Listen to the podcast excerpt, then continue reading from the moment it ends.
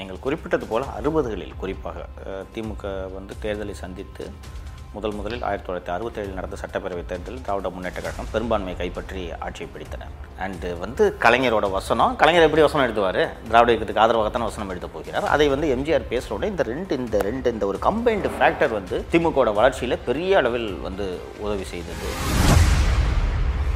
எம்ஜிஆருடைய பல்வேறு திரைப்படங்களில் ஒரு கலைஞர் அவர்கள் எழுதிய வசனங்களில் வெளிப்படையாகவே திராவிட இயக்கத்தின் பிரச்சாரங்கள் இருக்கும். இன்னும் பின்னாளில் வந்து அறுபதுகளின் இறுதியில் வெளிவந்த சில படங்களில் எழுபதுகளின் தொடக்கத்தில் வெளிவந்த சில படங்களில் திமுக மாநாட்டில் நடந்த அந்த ஃபுட்டேஜ் எடுத்து அப்படியே படத்தில் வச்சுருவாங்க. ஸோ அப்படி இருக்கும்போது இந்த அசுரன் கர்ணன் மண்டேலா ஜெய்பீம் போன்ற திரைப்படங்கள் ஒடுக்கப்பட்ட மக்களின் துயரங்களின் மீது லேசாக வெளிச்சம் போட்டு காட்டிங்கனாலே ஒரு பத்துலேருந்து இருபத்தஞ்சு பர்சன்ட் அன்புமணி கிட்டத்தட்ட ஒன்று ரெண்டாம் தேதி படம் திரைப்படம் ரிலீஸ் ஆச்சு.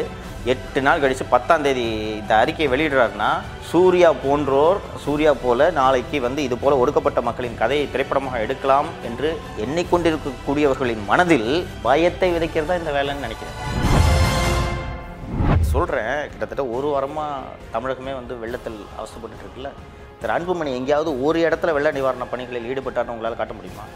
தைலாபுரத்தில் அந்த ஏரியாவில் எங்கேயாவது தாழ்வான பகுதிகளுக்கு போய் அன்புமணி அவர்கள் நேரில் சென்று மக்களை சந்தித்து நிவாரணம் கொடுத்துருக்கிறாரா? இது முக்கியமாங்க. ஜெய்பீம் படம் நான் சொல்கிறேன்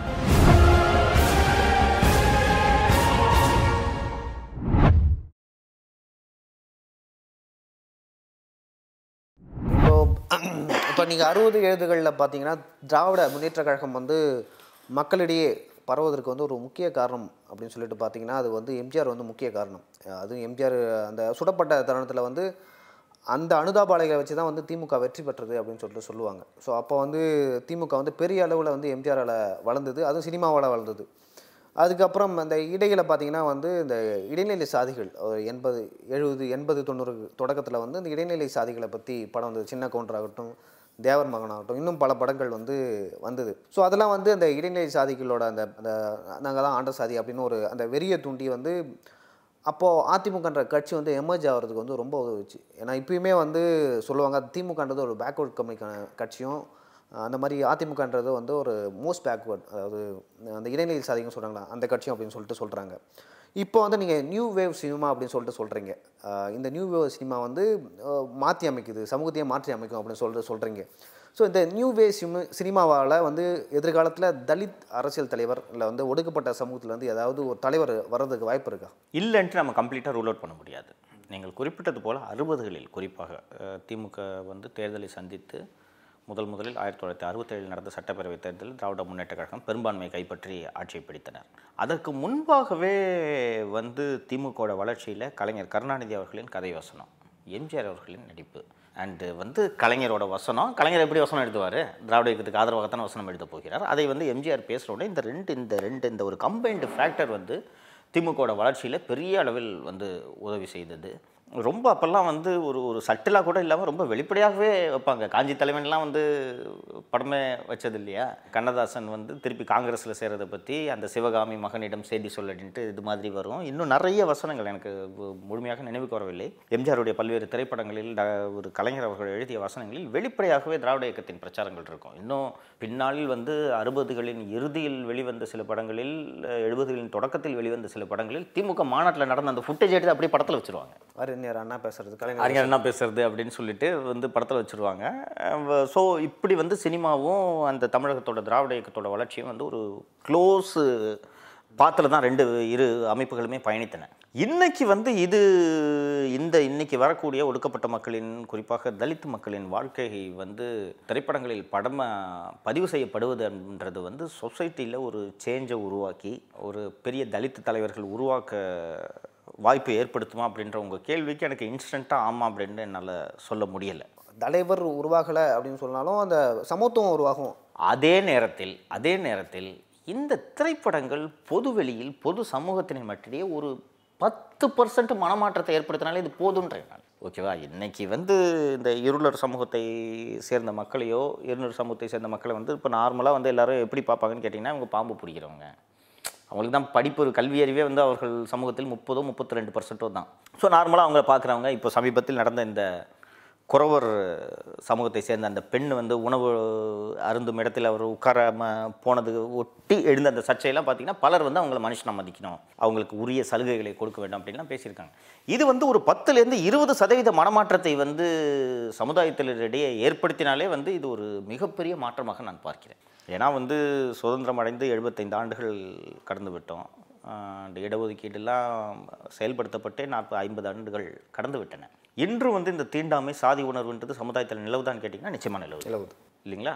ஸோ அப்படி இருக்கும்போது இந்த அசுரன் கர்ணன் மண்டேலா ஜெய்பீம் போன்ற திரைப்படங்கள் ஒடுக்கப்பட்ட மக்களின் துயரங்களின் மீது லேசாக வெளிச்சம் போட்டு காட்டிங்கனாலே ஒரு பத்துலேருந்து இருபத்தஞ்சு பர்சன்ட் மனமாற்றம் சமுதாயத்தில் ஏற்படும். இங்கே அதுக்காக நாளைக்கு பொண்ணு மனசு மாறி போய் இருளர் வீட்டில் எல்லாரும் பொண்ணு எடுப்பாங்கன்றதுக்கெலாம் நான் வரல. அட்லீஸ்ட் அவனை மனுஷனை பாருங்கன்றேன். உங்களுக்கு லியோ ஒரு கேரளாவில் ஒரு யானை குட்டி ஏதோ பள்ளத்தில் மாட்டிச்சா இல்லை செத்து போச்சு? அதுக்காக வந்து இந்தியாவே கண்ணீர் விடுச்சு நீங்கள் பார்த்துருக்கீங்களா? இங்கேயும் கூட விலங்குகளுக்குன்னா விலங்குகளுக்குனே தனியாக ஒரு அமைப்பு செயல்படுது. ஆனால் ஒரு ஜாதியை சேர்ந்தவன்றக்கா ஒரு சக மனிதனை வந்து மிருகமாக மாதிரி கன்சிடர் பண்ணுற ஆட்டிடியூட் இருக்குல்ல சமூகத்தினிடையே. அந்த ஆட்டிடியூட் மாறினாலே போதுன்ற ஸோ இன்னைக்கு இந்த இந்த இப்போ நான் குறிப்பிட்ட இந்த திரைப்படங்கள்லாம் உணர்த்துவது என்னென்னா அவர்களும் மனிதர்கள். அவர்கள் நாற்பது ஐம்பது ஆண்டுகளாக ஒடுக்கப்பட்டு இருக்கிறார்கள். இந்த மாதிரியான இது வந்து நாளைக்கு ஒரு அப்சைட் டவுன் சேஞ்சை உருவாக்கலைனாலும் நாளைக்கு இந்த தாழ்த்தப்பட்ட ஒரு வன்கொடுமை சட்டத்தை நீக்கணும்னு ராமதாஸ் போன்ற ஒரு குரல் எழுப்பும்போது பொது சமூகத்தினிடையே அவர்கள் ஒடுக்கப்பட்டவர்கள் இந்த சட்டத்தை நீக்கப்படக்கூடாதுன்ற குரல் வரும். இந்த மாற்றமே பெரிய தாக்கமாக பார்க்குறேன் நான். இதைத்தான் இது போன்ற படைப்புகள் செய்து கொண்டிருக்கின்றன. இன்னொரு விஷயம் நான் ரொம்ப முக்கியமாக பதிவு செய்ய வேண்டிய ஒரு விஷயமாக நான் பார்ப்பது என்னென்னா உங்களுக்கு இன்னைக்கு திரைப்பட உலகம் என்பது வந்து வணிக ரீதியில் இயங்கக்கூடிய உலகம். வணிகம் தான் அதில் மெயின் அப்படின்றது உங்களுக்கு தெரியும். இதில் எல்லாருமே பெரிய ஹீரோக்கள் அத்தனை பேருமே வந்து ஒரு பெரிய பட்ஜெட் படம் ஒரு மசாலா படம் ஒரு பாக்ஸ் ஆஃபீஸ் கிட்ட நோக்கி போகும்போது சோஷியலி கான்ஷியஸான விஷயங்களை நாம் எடுத்து செய்ய வேண்டும் அப்படின்ட்டு சூர்யா போன்றோர் முன்வருகிறார்கள். அந்த படத்தின் இயக்குனர் வந்து நீங்கள் இதை ப்ரொடியூஸ் பண்ணுங்கன்ற தான் கேட்கறதுக்கு அவர் அவர் அவரிடம் சென்றதாகவும் அவர் வந்து இல்லை நானே இந்த ரோலில் நடிக்கிறேன் அப்படின்னு சொல்லிட்டு சொன்னதாகவும் சொல்கிறாங்க திரு. சூர்யா அவர்களை பார்த்து நாளைக்கு சூர்யாவோட தரத்தில் இருக்கக்கூடிய மிட் லெவல் ஹீரோஸ் நாளைக்கு இது போன்ற புதிய கதைகளை நடிக்க முன் வரலாம். இல்லைங்களா? இது போல் இன்னொரு இப்போ நம்ம ஏற்கனவே பேசணும்ல. இதனால சொசைட்டியில் மாற்றம் வருமான்ட்டு. இது போல் தொடர்ந்து ஒரு நியூ வேவ் சினிமா நீங்கள் சொன்னீங்கல்ல அறுபதுகளில் வந்து திராவிட இயக்க தாக்கங்களோட திரைப்படங்கள் வெளிவந்தன. எயிட்டிஸில் இதே மாதிரி பார்த்தீங்கன்னா இடதுசாரி சிந்தனைகளோடு ஏகப்பட்ட திரைப்படங்கள். படங்கள் நிறைய சிவப்பு மல்லி அது இதுன்ட்டு நிறைய படங்கள் வந்திருக்கு. அதுக்கு என்ன காரணம்னா இந்தியா முழுக்க வந்து நக்சல் மூமெண்ட் அண்ட் அன்னைக்கு நக்சல் அப்படின்னு சொல்லிட்டு. வசந்த நிதி முழக்கம். அது வந்து நக்சல் மூமெண்ட் அண்டு இடதுசாரிகளோட மூமெண்ட் இந்தியா முழுக்கவே ஒரு பெரிய எழுச்சி இருந்துச்சு. ஸோ அன்னைக்கு வெளிவந்த படங்கள் அதையொட்டி வந்தன. இன்னைக்கு வந்து வெற்றி பெறக்கூடிய இந்த படங்கள் வந்து தலித்து எழுச்சிக்கான படங்கள் ஒடுக்கப்பட்ட மக்களின் எழுச்சிக்கான படங்களா என்றால் இது நல்ல விஷயம்.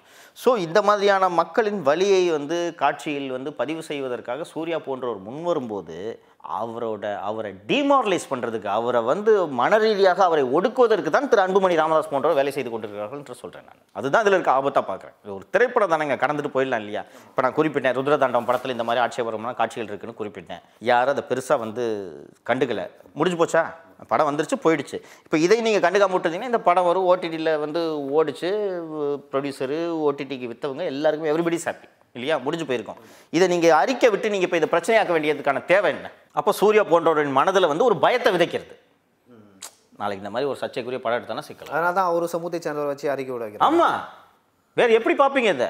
ஆல் செட் அண்ட் டன் அது ஒரு க்ளோஸ்டு கம்யூனிட்டிங்க அந்த கம்யூனிட்டியை சேர்ந்த ஒரு தலைவர் இந்த மாதிரி ஒரு அறிக்கை கொடுக்குறாரு. நாளைக்கு கம்யூனிட்டியில் உங்களுக்கு சிக்கல் ஏற்படுமா ஏற்படாதா? அதுக்கு தான் இந்த வேலையை பார்க்குறாங்கன்னு நினைக்கிறேன் நான். திரு அன்புமணி கிட்டத்தட்ட ஒன்று ரெண்டாம் தேதி படம் திரைப்படம் ரிலீஸ் ஆச்சு.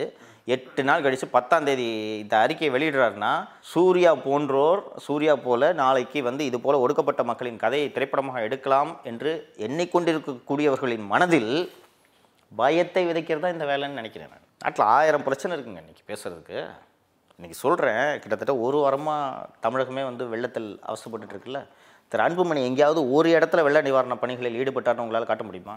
தைலாபுரத்தில் அந்த ஏரியாவில் எங்கேயாவது தாழ்வான பகுதிகளுக்கு போய் அன்புமணி அவர்கள் நேரில் சென்று மக்களை சந்தித்து நிவாரணம் கொடுத்துருக்கிறாரா? இது முக்கியமாங்க ஜெய்பீம் படம் நான் சொல்கிறேன் நீங்கள் முதல்வராக வேண்டும் என்ற கனவு உள்ளவர் இல்லைங்களா? மாற்றம் முன்னேற்றம் முதல் நாள் முதல் கழுத்துன்னு ரெண்டாயிரத்தி பதினாறில் நீங்கள் என்னென்ன வேடங்களை போட்டீர்கள் என்று தமிழகம் பார்த்துருக்கிறது. உங்களுக்கு அந்த சிஎம் ஆசை இருக்கணும்னு சொல்லும்போது ஃபீல்டில் போய் நிற்க வேணாமா? உங்களுக்கு பாட்டாளி மக்கள் கட்சி மிகப்பெரிய கட்சி. மக்கள் எங்களை அங்கீகரிக்கலைன்னு சொல்கிறீங்க நீங்கள் வந்து இந்த இந்த சினிமாவுக்கு வ- அறிக்கை விடுறதுல இருக்கிற வேகம் மக்களுக்கு வந்து இந்த நெருக்கடியான நேரத்தில் நிவாரணப் பணிகளை அனுப்பது அளிப்பதில் காட்டணுமா வேண்டாமா? பார்லிமெண்ட்டுக்கு போகிறதில்ல மக்கள் நிவாரண பணிகளை சந்திக்கிறதில்ல. அப்போ வந்து நீங்கள் ஒரு சினிமாவில் வந்து அக்கினி சட்டியை காமிச்சிட்டாங்கிறதுக்காக பொங்கி எழுந்து ஏழு பக்கத்துக்கு அறிக்கை விட்றீங்கன்னா உங்களோட அரசு உங்களை ஏன் தொடர்ந்து மக்கள் நிராகரிக்கிறார்கள் என்பதை இப்போ புரிஞ்சுக்கிறீங்களா?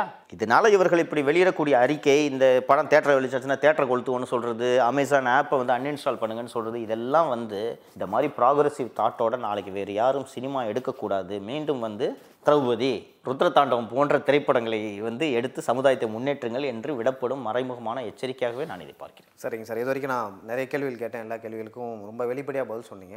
உங்கள் கருத்துக்களை பகிர்ந்து கொடுக்க ரொம்ப நன்றி. நன்றி லியோ.